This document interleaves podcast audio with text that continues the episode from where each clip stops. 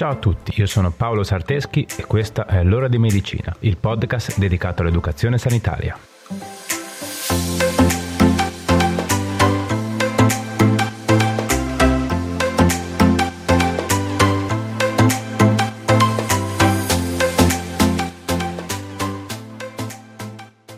Ciao a tutti e bentornati. Oggi parliamo di un argomento molto importante e del quale sicuramente saprete già qualcosa. Ma essendo questo un podcast sull'educazione sanitaria, non potevamo certo escluderlo e darlo per scontato. Quindi se già ne sai abbastanza, è uguale, facciamo un ripassino insieme. Pronti? Dai, andiamo. L'arresto cardiaco è una cessazione improvvisa dell'attività meccanica del cuore, con conseguente assenza di circolazione del sangue.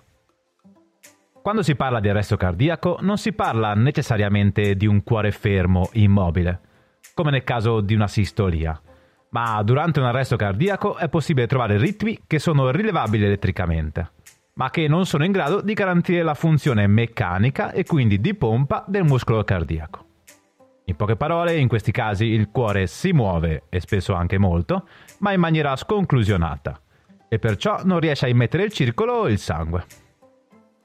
Il cuore è un organo formato da un muscolo particolare, chiamato miocardio.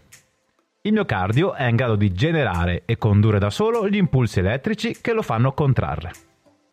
Il cuore, contraendosi e rilassandosi, funziona come se fosse una pompa, che si occupa di spingere il sangue ossigenato nei vari vasi sanguigni, in modo che possa arrivare a tutti gli organi. Quando il cuore si arresta o inizia ad avere un ritmo non efficace, anche la sua attività di pompa si ferma, e questo interrompe il flusso di sangue agli organi vitali, che restano senza ossigeno. I danni di un arresto cardiaco non trattato tempestivamente possono essere la morte oppure danni irreversibili, in particolar modo a carico del cervello. Si parla di arresto cardiaco improvviso quando la cessazione dell'attività cardiaca avviene dopo un brevissimo tempo dalla comparsa dei sintomi. Ma vediamo quali sono le cause principali di arresto cardiaco. Negli adulti solitamente l'arresto cardiaco è la conseguenza diretta di una cardiopatia, ma può essere anche dovuto da altre cause non cardiache, come ad esempio un'embolia polmonare, un'emorragia gastrointestinale, intossicazione da farmaci, eccetera. Nei bambini e nei lattanti è più raro che la causa dell'arresto cardiaco sia prettamente cardiaca. Solitamente l'arresto cardiaco sopraggiunge come conseguenza di disturbi respiratori, come ad esempio annegamento o ostruzione delle vie aeree, traumi o avvelenamento.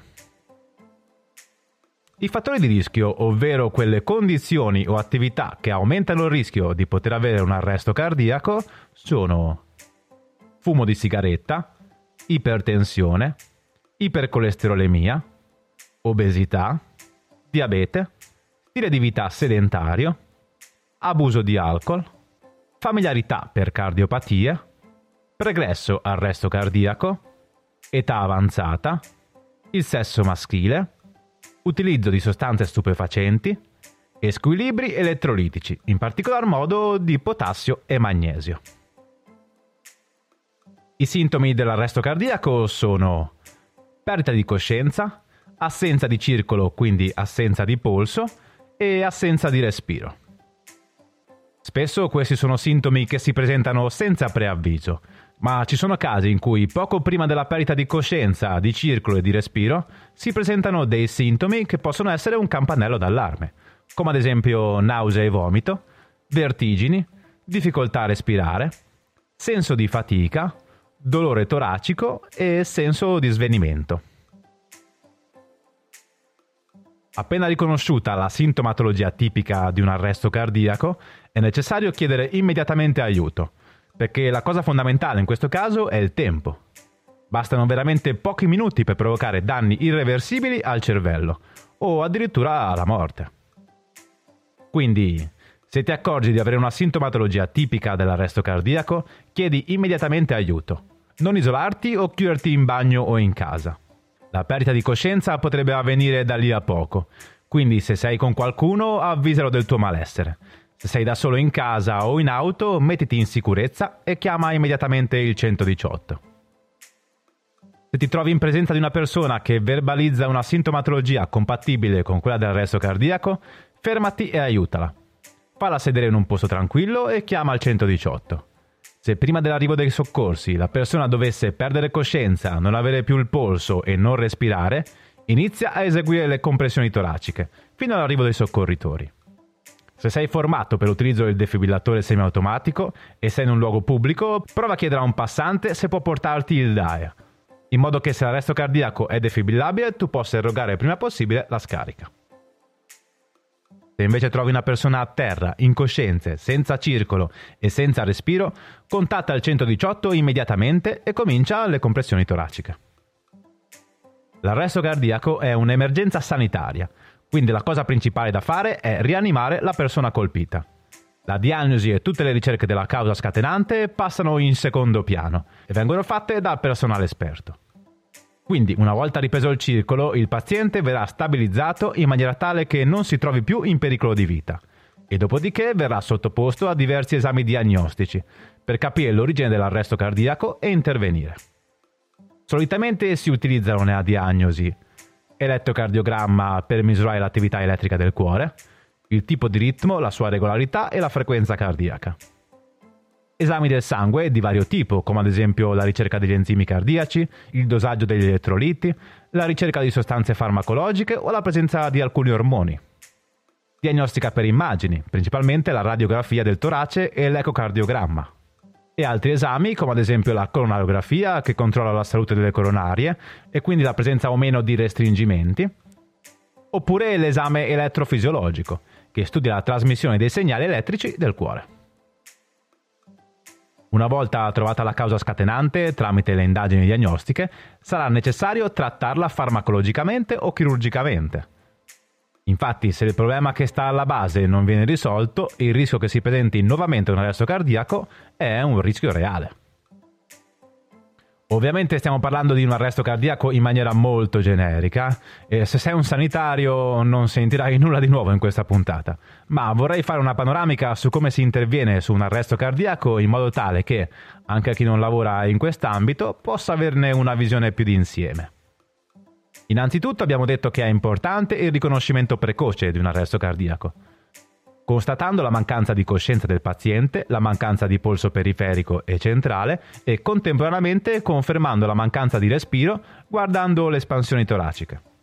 Quindi, se mancano tutte queste funzioni, si allerta immediatamente il centodiciotto e si iniziano le manovre di rianimazione cardiopolmonare, facendo trenta compressioni toraciche e due insufflazioni di aria. Le insufflazioni devono essere fatte solo se sei in sicurezza, sia in tempi di Covid che in tempi normali, eh? Altrimenti si fanno solo le compressioni toraciche e basta, ne avanzano.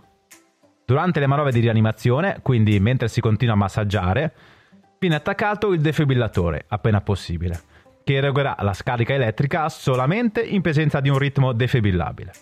Infatti non tutti i ritmi cardiaci presenti durante l'arresto cardiaco possono essere defibrillati.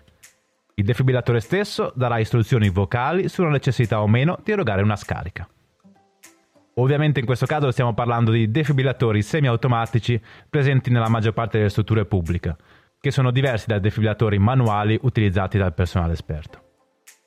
All'arrivo dei soccorsi, la gestione dell'emergenza passa a loro, in quanto hanno le competenze ottimali per prendersi cura della persona, e con l'arrivo del personale medico e infermieristico sarà possibile somministrare farmaci e gestire in maniera ottimale anche le vie aeree.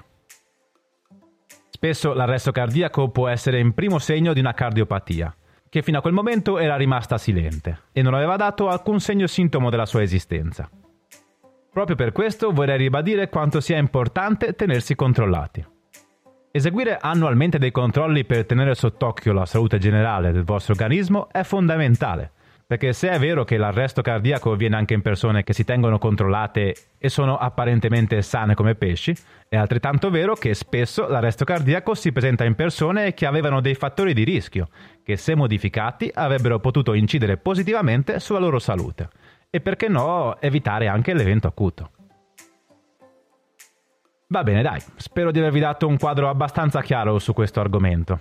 Come vi dico sempre, la prevenzione e la modifica dello stile di vita sono le uniche armi veramente efficaci che abbiamo nei confronti delle patologie e degli eventi acuti. Quindi dai, vediamo insieme qualche consiglio pratico di prevenzione. Pronti? Andiamo!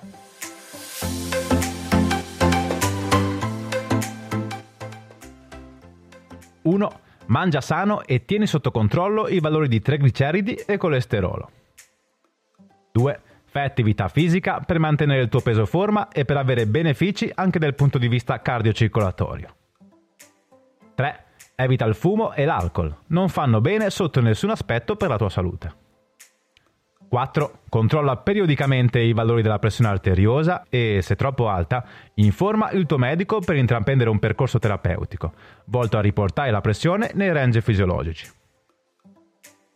cinque. Qualsiasi sintomo di nuova insorgenza necessitano il consulto del tuo medico, che, se non riterrà necessario, ti prescriverà esami più approfonditi. sei. Tramite il tuo medico, informati su ogni quanto eseguire gli esami di controllo, per avere un quadro chiaro sulla tua salute. sette. Se fai un elettrocardiogramma nel quale ti vengono segnate alterazioni, avvisa il tuo medico di famiglia e inizia ad approfondire la situazione, per capire se ci siano cardiopatie alla base.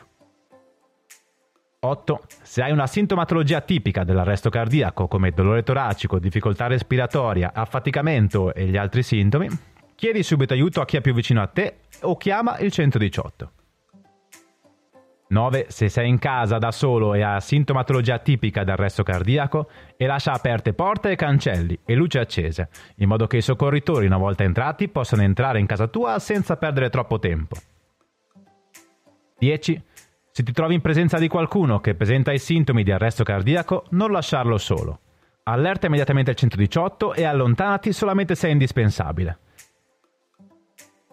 undici. Se ne hai l'opportunità, frequenta un corso di primo soccorso, B L S o B L S D, perché più persone sono in grado di gestire un arresto cardiaco extraospedaliero e maggiori saranno le possibilità di avere una persona che sappia cosa fare se al supermercato un signore va in arresto cardiaco. Ok, bene, eccoci arrivati alla fine. Spero di non aver fatto confusione e di essere riuscito a spiegarvi in maniera chiara questo argomento molto vasto e molto ma molto importante. Se hai maggiori domande o vuoi farmi sapere cosa ne pensi della puntata, cercami pure sui miei canali social. Mi trovi su Facebook, Instagram o Telegram come Paolo Sarteschi. Facile. Prima di salutarci, come sempre, fammi ringraziare la mia collega amica Brenda Rebecchi, che condivide con me questo progetto di educazione sanitaria. Grazie ovviamente anche a te per avermi ascoltato fino a qui. Condividi questa puntata con amici e parenti, facci crescere il più possibile. Va bene, dai, direi che ora è veramente tutto. Ci vediamo sui social e ci sentiamo venerdì prossimo con un'altra puntata.